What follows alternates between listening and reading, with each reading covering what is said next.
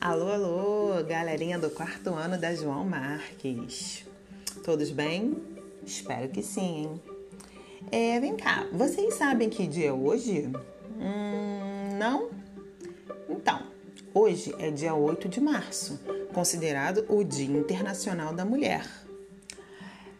Vocês agora devem estar se perguntando: Ué, Ellen, mas por que precisamos ter um Dia Internacional da Mulher? Pois bem, eu explico. 8 de março, galerinha, foi escolhido para ser uma data simbólica.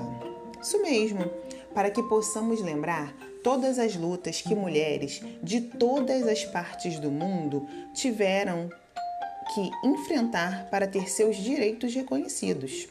Não só os direitos, mas também para que toda forma de discriminação e violência que as mulheres sofriam fossem denunciadas. Isso mesmo. Vocês lembram que no ano passado conversamos sobre essa data e vocês fizeram desenhos lindos junto com uma frase. Alguém poderia dizer qual é essa frase?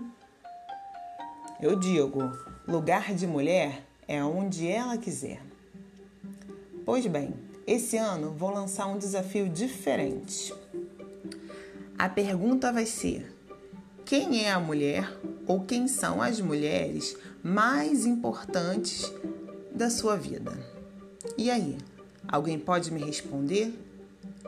Espero que sim, hein? Quero ver as respostas.